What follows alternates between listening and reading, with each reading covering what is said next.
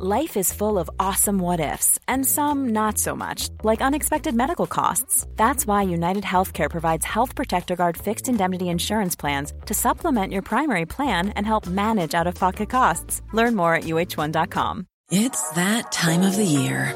Your vacation is coming up. You can already hear the beach waves, feel the warm breeze, relax, and think about work. You really, really want it all to work out while you're away. Monday.com gives you and the team that peace of mind. When all work is on one platform and everyone's in sync, things just flow wherever you are. Tap the banner to go to Monday.com.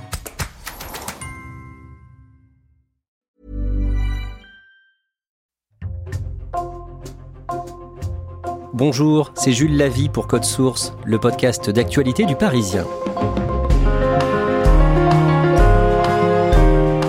Cela fait un an qu'Elisabeth Borne, 62 ans, est chef du gouvernement.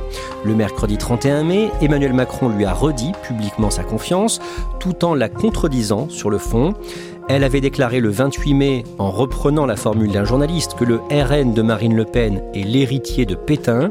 Le président Emmanuel Macron estime, lui, qu'on ne peut plus combattre l'extrême droite aujourd'hui avec des arguments historiques et moraux. Ce nouvel épisode semble prouver qu'Emmanuel Macron et Elisabeth Borne ne parlent pas d'une même voix. Et en tout cas, cette première année n'a pas été de tout repos pour la Première ministre. On la résume aujourd'hui dans Code Source avec deux journalistes du service politique du Parisien qui suivent l'exécutif, Pauline Thévenot et Olivier Beaumont.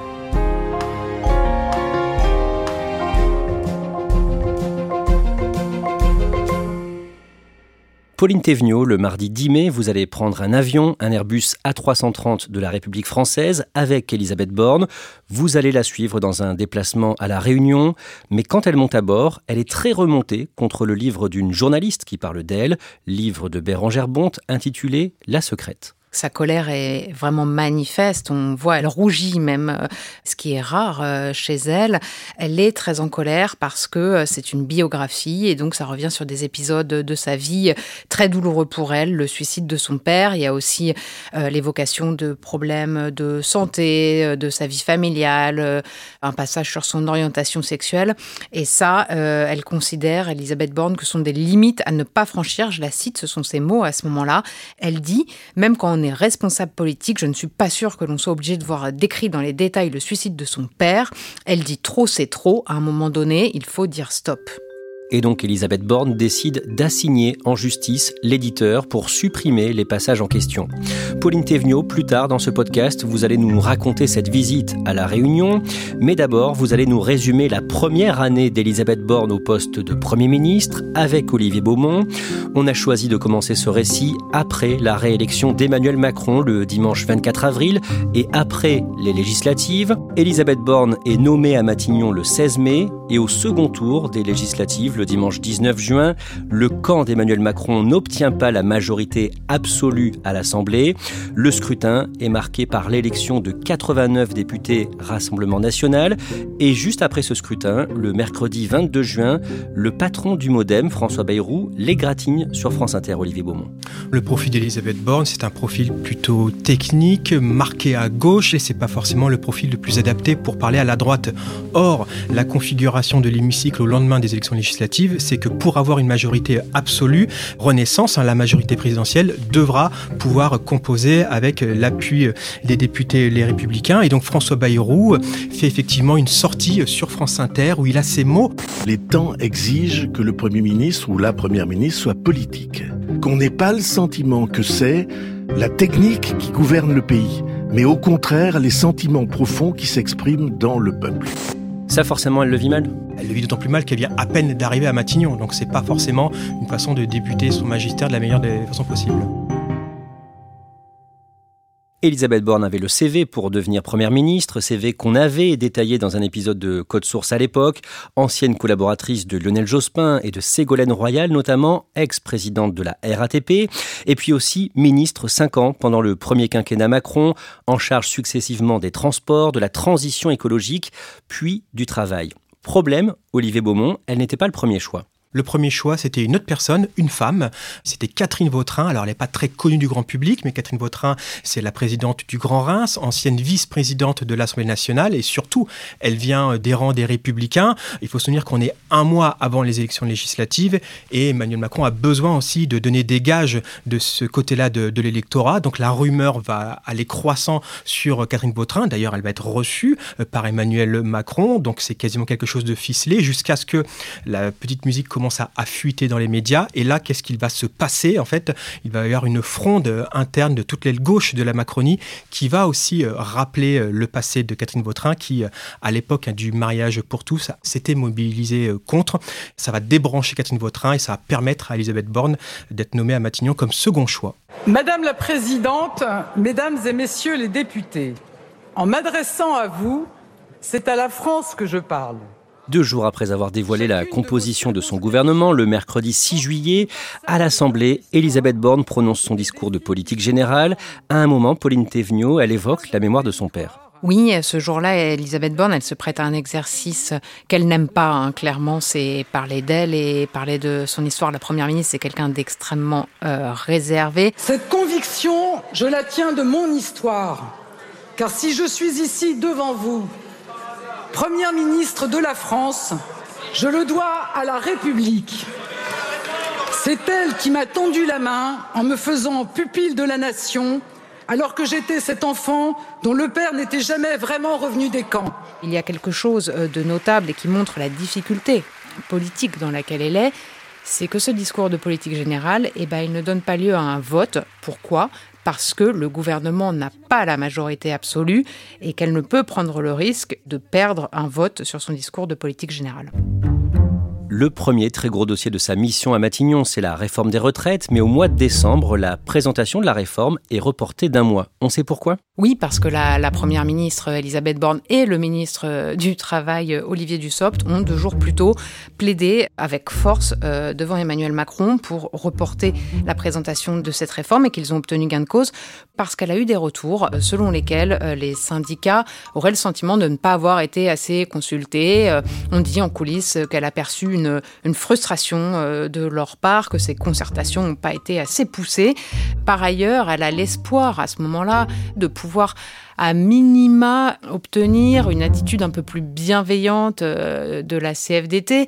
Par ailleurs, avec les syndicats, il faut quand même noter qu'il y avait aucune chance qu'ils tombent d'accord, puisqu'ils ont toujours dit, y compris la CFDT, qu'ils étaient opposés à tout report de l'âge, que ce soit 64 ou 65 ans.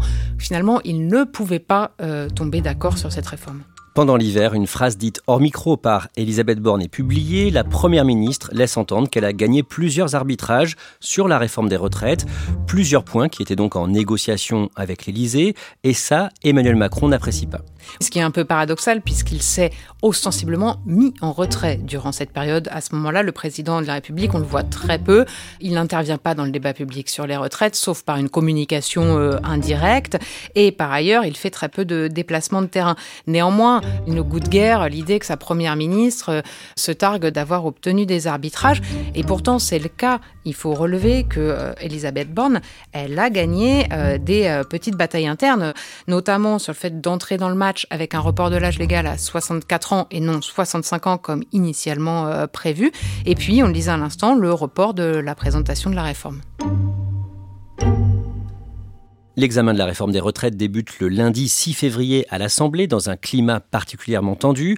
Olivier Beaumont, les deux jours qui suivent, les mardis 7 et mercredi 8 février, vous passez deux journées pleines avec la Première ministre au moment de la troisième journée de mobilisation contre la réforme des retraites. Comment est-ce qu'elle vit cette pression? Alors avec Elisabeth Borne, c'est toujours difficile d'évaluer comment elle vit les choses parce qu'elle a une attitude corporelle qui manifeste assez peu de choses. Ce qui est sûr, c'est qu'elle a été marquée par le début euh, de l'examen du texte euh, la veille dans l'hémicycle où euh, il y a eu quasiment des scènes de chaos généralisé. Il faut se souvenir qu'au moment où Olivier Dussopt commence son discours, il y a tellement de brouhaha et d'invectives dans l'hémicycle que la séance est suspendue. Nous y sommes. Monsieur le que ses collègues laissent le gouvernement s'exprimer. Elle est frappée par ces images. Et effectivement, lorsque j'ai l'occasion de la suivre pendant ces 48 heures à Matignon, c'est aussi le jour où euh, il y a une manifestation, une mobilisation dans toute la France contre la réforme des retraites. Donc elle est attentive, elle est soucieuse. D'ailleurs, très régulièrement, je la vois sur son téléphone. Je lui demande à un moment donné, mais qu'est-ce que vous faites? Elle se tient au courant régulièrement auprès de chaque préfet de région pour voir le niveau de mobilisation un peu partout en France, pour voir si ça mobilise ou pas, et s'il y a des risques hein, de, dégradation ou de mouvements qui dégénèrent dans le pays. Et bien sûr, elle échange aussi très régulièrement par texto avec le président de la République. Au sein de son gouvernement, plusieurs ministres semblent intéressés par son poste. Vous lui en parlez. D'abord, rappelez-nous euh, d'un mot qui peut être euh, intéressé par le poste de Premier ministre? Il y a évidemment Bruno Le Maire, hein, le ministre de l'économie et des finances. Il y a Gérald Darmanin, le ministre de l'Intérieur. Le nom aussi de, de Sébastien Lecornu, ministre des Armées, qui circule. Et puis, euh, pourquoi pas d'autres figures comme un François Bayrou ou Richard Ferrand, l'ancien président de l'Assemblée nationale. Elle dit quoi de ça? Ça l'amuse. D'ailleurs, à chaque fois qu'on la, la, titille un peu sur le sujet, elle a toujours sa vapoteuse euh, près de la bouche et puis euh, elle fait à chaque fois l'étonnement. Elle fait Ah bon? Ah, Il y en a qui voudraient ma place. Ah, c'est bon. Et souvent, elle dit d'ailleurs Mais j'aimerais les voir à ma place. C'est-à-dire que c'est bien beau de vouloir le poste, mais pour faire quoi? Qu'est-ce qui vous marque le plus d'un mot pendant ces deux jours de reportage? Que c'est quelqu'un qui n'est pas dans la séduction, c'est quelqu'un qui est là pour dérouler. Et d'ailleurs, à un moment donné, j'ai une conversation avec euh, son directeur de cabinet, Aurélien Rousseau, et qui me dit, Elisabeth Borne, c'est quelqu'un qui est dans l'efficacité, d'ailleurs elle le dit, hein, quand euh, plusieurs fois euh, je l'interroge sur le climat dans l'Assemblée nationale, le rejet massif de l'opinion sur ce projet de réforme des retraites, euh, les mouvements dans les rues, elle, est persuadée de la, la, justesse de cette réforme, de la nécessité de la faire. Elle a ce mot, je ne suis pas là pour avoir des états d'âme. À l'approche de la fin de l'examen du projet de loi prévu le jeudi 16 mars, Emmanuel Macron consulte à l'Élysée à plusieurs reprises Elisabeth Borne et ses principaux ministres pour savoir s'il va soumettre le texte au vote des députés ou bien si la réforme va passer sans vote grâce à l'article 49.3 de la Constitution. Par sécurité, le président choisit finalement cette deuxième option, mais clairement, Pauline Thévenot et Elisabeth Borne étaient contre un passage en force. Alors, euh, Elisabeth Borne, pour elle, qui euh, veut se faire le chantre euh, du dialogue social, de la négociation, c'est quasiment renier ses engagements et ce dont elle veut faire une des marques de sa personnalité politique. Il faut savoir qu'elle est déjà à ce moment-là aussi usée par les 10 49.3 qu'elle a dû dégainer pour faire passer le budget de l'État et le budget de la sécurité sociale à l'automne. Il faut savoir que cette décision, elle s'est jouée dans les toutes dernières minutes, si bien que le gouvernement arrive même en retard en séance. Et là où euh, on ne peut pas dire qu'elle a été contre la méthode adoptée, c'est que dans les toutes dernières réunions d'arbitrage, entre euh, le 49-3 et le risque de perdre un vote, elle se range bel et bien à l'option du 49-3 en disant même au président de la République si je dois être infusible, eh bien j'endosserai ce rôle. La parole est à Madame la Première ministre. Et le jeudi 16 mars, donc, Elisabeth Borne monte à la tribune de l'Assemblée pour défendre à la fois ce choix de passer par le 49-3 et cette réforme. Les membres du gouvernement qui sont en retard, puisque la décision du 49-3 a été prise à la toute dernière minute, rentrent dans l'hémicycle sous les huées et les invectives des députés. On entend des députés de l'opposition qui crient la honte à la fois quand les ministres pénètrent dans l'hémicycle et quand Elisabeth Borne monte à la tribune. Comme toujours avec Elisabeth Borne, elle laisse très peu transparaître ses émotions. Elle est assez impassible. Elle déroule son discours. Aussi, parce que je suis attachée à notre modèle social et parce que je crois dans la démocratie parlementaire, c'est sur votre réforme, sur le texte du Parlement, fruit d'un compromis entre les deux assemblées, que je suis prête à engager ma responsabilité. En citant euh, Michel Rocard et en disant que bah, lui aussi, en son temps, a dû utiliser le 49.3 et que ce n'était pas infamant. Aussi, sur le fondement de l'article 49, alinéa 3 de la Constitution, j'engage la responsabilité de mon gouvernement et elle tient bon, il faut l'imaginer vraiment à la tribune en train de dérouler euh, son discours euh, sous ce brouhaha euh, indescriptible. On se demande même à un moment est-ce qu'elle va arriver à terminer dans une telle ambiance? Et finalement, eh bien, elle achève son propos. À l'engagement de la responsabilité du gouvernement répondront une ou plusieurs motions de censure, un vote aura donc bien lieu comme il se doit. Et c'est donc la démocratie parlementaire qui aura le dernier mot. Et ce sera plus tard que la pression euh, retombera et qu'elle euh, versera devant les députés de la majorité même euh, quelques larmes. Olivier Beaumont, dans les heures et les jours qui suivent, la plupart des commentateurs la décrivent comme fragilisée par ce recours au 49-3. Oui, parce que euh, Elisabeth Borne, elle avait besoin d'une victoire politique sur ce texte qui est présenté quand même, il faut le rappeler, comme la réforme majeure de ce second euh, quinquennat, sauf qu'elle est fragilisée politiquement, et puis aussi parce que la rue est en ébullition, il y a des manifestations partout dans les grandes villes de France, parfois très violentes, avec des heurts et des images très très fortes, hein, euh, des oppositions entre les forces de l'ordre et puis les manifestants. Et donc c'est une Elisabeth Borne qui effectivement est plus que jamais fragilisée.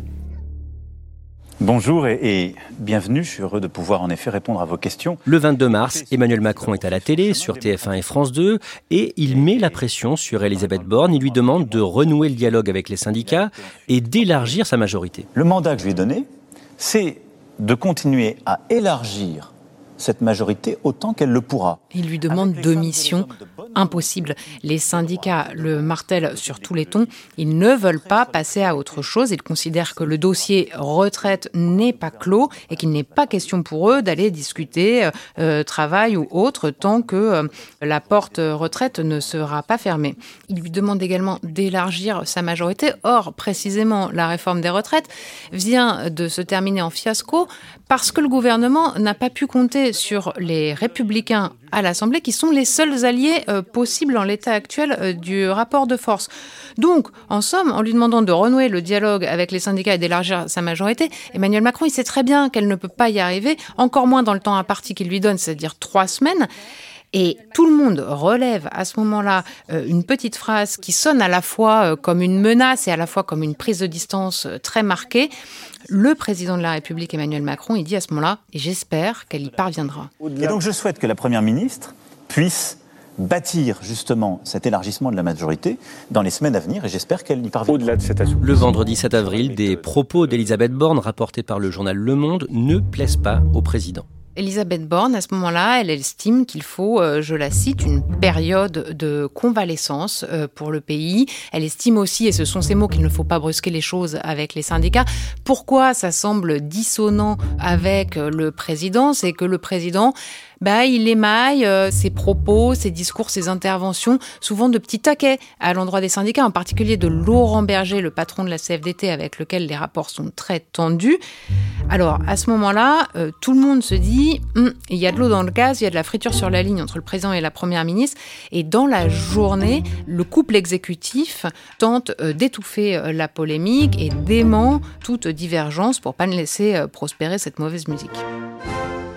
Le lundi 17 avril, Emmanuel Macron prononce une allocution télévisée et il donne 100 jours à Elisabeth Borne en résumé pour réparer la France. Nous avons devant nous 100 jours d'apaisement, d'unité, d'ambition et d'action au service de la France. Est-ce qu'on peut dire qu'il conforte Elisabeth Borne à son poste ce soir-là? Oui et non. Oui, parce que ce soir-là, il confirme qu'Elisabeth Borne reste à Matignon. Non, parce que en fait tout le monde comprend que euh, son bail est précaire, que la première ministre reste en sursis. D'ailleurs, il ne cite même pas son nom. Il dit la première ministre. Il ne dit pas la première ministre Elisabeth Borne. Et par ailleurs, il pose ses 100 jours et qu'il dit qu'à l'issue de ces 100 jours, il tirera un bilan. Tout le monde comprend que euh, elle est euh, en fait dans une période d'essai qui est prolongée. Le 26 avril, Elisabeth Borne tient une conférence de presse pour détailler la feuille de route du gouvernement des 100 jours promis par Emmanuel Macron dix jours plus tôt. Olivier Beaumont, qu'est-ce qu'il faut retenir de cette intervention d'Elisabeth Borne? Ce qu'il faut retenir de cette présentation, c'est plutôt ce qu'il n'est pas dit. Effectivement, euh, elle trace un certain nombre de chantiers, hein, comme le travail, le plein emploi, la réindustrialisation, et puis aussi la régulation de l'espace numérique. Mais ce qui surprend tout le monde, tous les observateurs, c'est qu'il y a un gros manque, c'est la question du projet de loi immigration. Ce sujet dont on entend parler depuis maintenant quasiment un an, qui a été plusieurs fois reporté, plusieurs fois repoussé pour différentes raisons. On sait que le couple exécutif tergiverse sur la question et qu'Elisabeth Borne, elle, considère que ce n'est pas forcément le moment pour aller sur un sujet clivant maintenant. Donc, on décide de supprimer, tout simplement, de ne pas euh, mettre euh, cette priorité, en tout cas dans les 100 jours, et on reporte le projet de loi immigration à l'automne prochain. Le mardi 10 mai, Elisabeth Borne prend l'avion pour rallier la Réunion. C'est son premier déplacement en Outre-mer depuis son arrivée à Matignon, il y a donc près d'un an.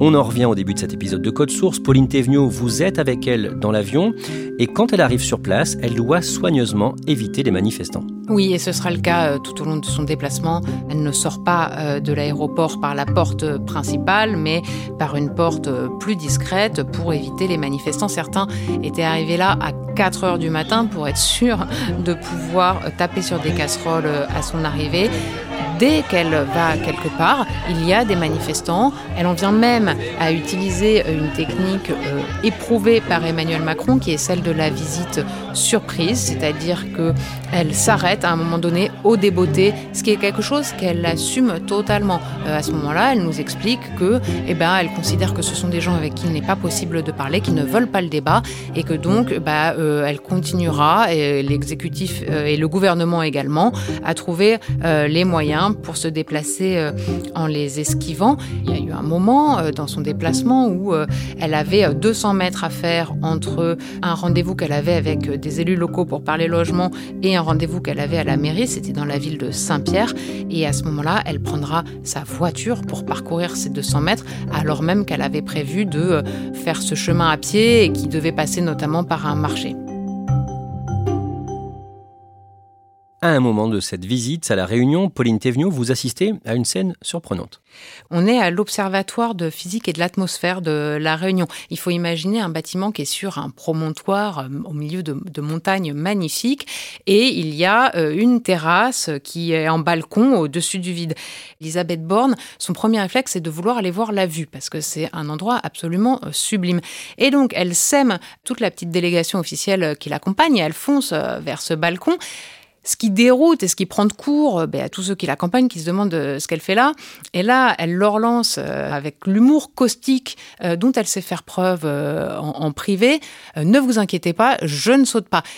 Et ça, c'est une façon, euh, un peu avec un humour noir, de montrer qu'elle ne compte pas euh, baisser les bras, qu'elle ne lâchera rien euh, pour Matignon et qu'elle ne rendra pas les armes, que si on veut l'en déloger, ça ne sera pas si facile. Et elle est clairement à ce moment-là en campagne le mardi 16 mai, le jour marquant les un an de son arrivée à Matignon, et le lendemain, Elisabeth Borne reçoit les syndicats de salariés pour reprendre contact suite à la réforme des retraites passée sans vote. Le dimanche 28 mai, Elisabeth Borne est l'invitée d'une longue interview sur Radio J, la première radio juive de France, et à un moment, le présentateur l'interroge sur le Rassemblement national de Marine Le Pen.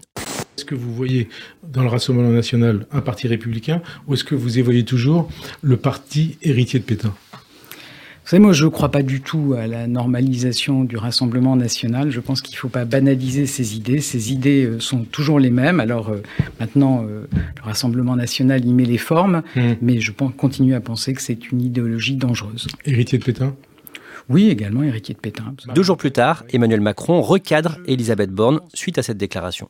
Oui, ça se passe en Conseil des ministres et le président de la République, lors de son propos, hein, où il évoquait à un moment donné les résultats des dernières élections législatives en Espagne, où l'extrême droite a fait une percée assez importante, eh bien, c'est l'occasion pour lui de rappeler la stratégie à adopter face au Rassemblement euh, national, une stratégie qui consiste à l'attaquer, là je cite ces mots, sur le réel, sur le concret, c'est-à-dire sur son programme économique, dénoncer aussi euh, ses alliances avec certains euh, partenaires pays euh, européens, et une façon de dire aussi qu'il faut sortir des postures, des arguments moraux. Il faut finir avec les arguments des années 90, je cite le président, et là, il ne la cite jamais nommément, il ne la regarde pas, mais on voit très bien à quoi ces attaques, cette allusion en tout cas, fait référence. Ça fait référence aux propos qu'a tenu Elisabeth Borne l'avant-veille sur Radio J, effectivement, quand elle compare le Front National à un héritier de Pétain. D'un mot, comment c'est perçu par les ministres présents? Ils sont assez sidérés. ils sont sidérés parce qu'elle ne réagit pas du tout. Certains d'ailleurs ont du mal à saisir l'allusion, pensent que non, c'est pas elle qu'il visait, mais d'autres le voient très bien. Et d'ailleurs, pour avoir échangé avec plusieurs membres du gouvernement à la sortie du Conseil des ministres, certains m'ont même dit le président lui a envoyé un scud. Le mercredi 31 mai, pendant un déplacement en Slovaquie, Emmanuel Macron dément avoir recadré Elisabeth Borne pendant le Conseil des ministres, il lui renouvelle sa confiance et il répète, en résumé, ce qu'il a dit pendant le Conseil des ministres. On ne peut plus battre dans euh, nos démocraties l'extrême droite simplement avec euh, des arguments historiques et moraux. D'abord parce que cette extrême droite s'est transformée et ensuite parce qu'elle a beaucoup d'électeurs aujourd'hui qui euh, ne votent pas pour cette histoire mais votent parce qu'ils se disent au fond, on n'a pas encore essayé cela et ce qu'ils nous proposent paraît séduisant. Ben, il faut répondre au concret. Parce que on produit du malheur quand on annonce des fausses promesses. Et donc le combat contre l'extrême droite est aussi un combat au réel, au concret. Pour être clair, factuellement, le président a donc bien dit en Conseil des ministres ce que le Parisien en a rapporté, mais il affirme qu'il ne s'agissait pas d'un recadrage de la Première ministre contrairement à l'impression de plusieurs personnes présentes dans la salle et contrairement à notre analyse de la situation. Pauline Thévenot, Elisabeth Borne reste aujourd'hui sur un siège éjectable? Ah oui, plus que jamais. Euh, d'ailleurs, euh, ce recadrage du président au Conseil des ministres, ça a clairement été vu comme une nouvelle preuve qu'elle est sur ce siège euh, éjectable. Au sein du gouvernement, certains se sont même dit c'est une façon pour le président de euh, sonner le glas euh, du couple exécutif. En somme, euh, d'annoncer et finalement d'ambiancer un peu tout le monde sur l'idée qu'il va s'en séparer. On n'en est pas là, on n'a aucune certitude à l'heure où on se parle sur ce que fera le président dans les prochaines semaines, mais clairement, Elisabeth Borne est dans une situation politique extrêmement difficile et inconfortable. Merci à Pauline Thévenot et Olivier Beaumont. Code Source est le podcast quotidien d'actualité du Parisien, un nouvel épisode chaque soir de la semaine. N'oubliez pas de vous abonner sur une application audio pour nous retrouver facilement. Cet épisode de Code Source a été produit par Raphaël Pueyo, Thibault Lambert et Emma Jacob. Réalisation Julien Moncouquiole.